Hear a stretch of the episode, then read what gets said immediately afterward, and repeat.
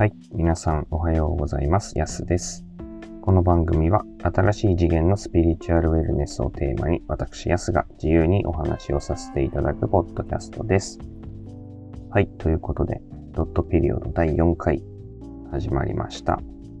今日はね、ちょっと、まあ、サイトを作るにあたって、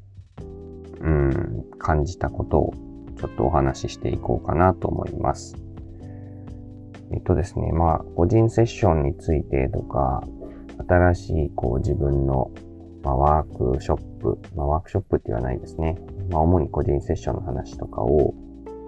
まあ、革命のエネルギーを使ってっていうところをアップデートして記事を書いてたんですけど、なんかね、こう、文字で入力してると、こうどうしてもこう説明しなきゃとか、伝えなきゃ分かってもらわなきゃみたいなのが強くなってしまって、どこかね、誇張した表現をしてしまうことに気がつきました。で、まあこれは昔から実は感じてたことで、そういうのがすごく嫌で、だけど表現の仕方がわからなくて、文字にすると、まあ僕の感覚では素直に正直に表現してるんですけど、だけど自分でそれをこう入力したり、まあ頭の中で読み返していくとすごくこう違和感があるみたいな状態がありました。で、それがまあ今も発動していて、うん、なんかこうどうしてもまあね、自分の商品っていうものを販売するとか、お金をいただくようなものを表現するときにそれが出てしまうと、なんかすごく嘘をついているような感じもするし、こう、なんかね、すごく気持ちが悪いんですね。で、それで改めて思ったんですよね。なんかやっぱり、こう、喋って説明していく自分の声で、自分の言葉で表現していく方が、嘘がなくなる自分に嘘をつかない表現ができるんだろうなっていうことに、まあ、はっきりと気がつきました。まあ、これは気がついたというか、もう今理解しました。今の自分の表現方法だったり、今の自分をまあ、っすぐにできるだけまっすぐに自分の意図とエネルギーを届けるためには、やっぱり声で表現していく、話して伝えていくっていうのが必要だし、おそらくね、僕の感覚で言うと、それしかできなくなっていくんじゃないかなとも思っています。僕自身がね。なので、やっぱりこう、話をする。そして、まあ、届けるとか伝えるっていうところはできるだけ省いて、自分の、まあ、言いたいことを言う。説明のために言う。自分が納得する表現をする。でそれをもとに、まあ、記事を書いていくとか、それを補足する形で文章を打つっていうのが、まあ、今後の自分のやり方になっていくと思ったっていうお話です。なんかね、こう、昔からもともとこう、なんでしょう、メルマガ書いたりとか、原稿作ったりっていうのはやってましたけど、自分が上手だと思ったことは、まあほとんど、うん、まあ正直一度もないし、うん、違和感しかないし、文章作るのも上手くないなぁとも、ずっと感じてきたし、まあ、それをね、褒めてくれる人もいましたけど、うん、でも自分には才能がないなぁと思ってたところでもあるので、こうやって喋ることで、まあ原稿の元というかね、まあ、やっぱり、せっかくね、スマホ1台でこう収録して、まあ、動画とかもね、撮っても、もうボタン一つでアップデートできるような時代にいるので、サイトの原稿も基本的には声。まあもしかしたらね、音声入力っていう手もあるのかもしれないんですけど、うん。それもまた一ついいですね。音声入力で記事を書く。でも、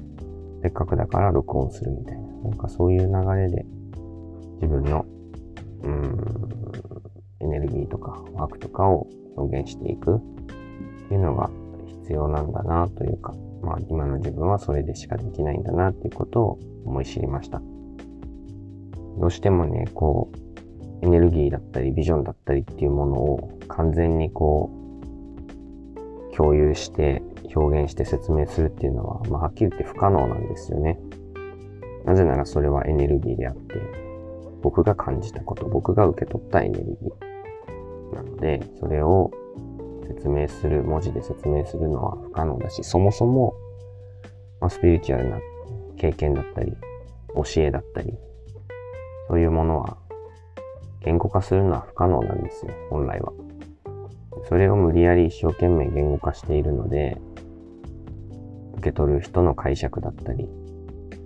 伝える側の解釈だったりっていうのが入ると、どんどんエネルギーはずれていくし、そうやってまあ教えというものは曲げられて届けてきて、で、時の権力者によって本当に力のあるものは消されたりね。あとは内部の争いとかによって教えが曲げられたりとかっていうのはまあ歴史的にあったことなので、本来は全てのその教えとかっていうものはエネルギーの伝授によって伝えられるべきものだっていうことを僕ははっきりと理解しています。だから、本当はね、つべこべ言わずにエネルギーを届けて、それがわかる人だけが来ればいいとも正直思ってます。何も説明しなくてもそこから感じられるものだけで意思の疎通が取れるようになるとか、まあ、送ったエネルギーの素晴らしさというか、何か心震えるようなことだったり、そういう正常な感覚、まあ、きちんとコミュニケーションが取れて、依存ではなく、自立に向かおうとする、努力する、そして自ら学ぼうとする意思を持ってる人にだけ来てほしいし、少なくともそうなろうとしてる人にしか僕は合わないと思うので、まあね、こう、みんなで瞑想しましょうとか言ってますけど、人助けのためにやってるわけじゃないっていうところもしっかりと境界線を自分でも引かないと危ないなとも思ったりもしてます。まあそういう経験も過去にあって自分が苦しんだりしてきたのもあるので、そこははっきりとセパレーションが必要だなと思ってます。うん。だから、そこももう一回、まあ今このポッドキャストを通して自分で整理してますけど、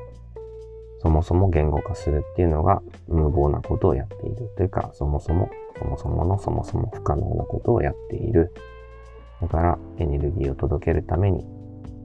まあ、この声という周波数を通じて少しでも元々のものに近いものを届けていく、表現していく。で、それによって、まあ、自分の商品である個人セッションだったりとか、遠隔セッションだったり、瞑想だったりとかっていうものの僕が受け取ったもの、そして届けたいものを、まあ、相互なく、できるだけ純粋な形で届けるように努力するっていうのが、うん、一番、この状況における学びというか、気づき、まあ課題なのかなというお話でした。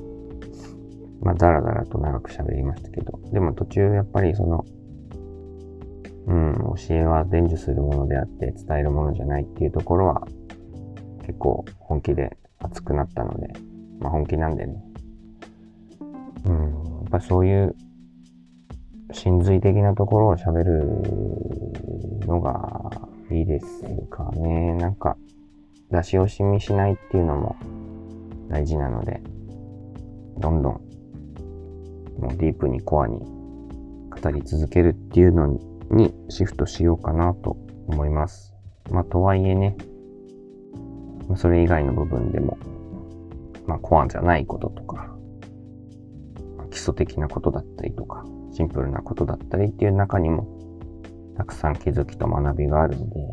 そういうのもお話ししながら、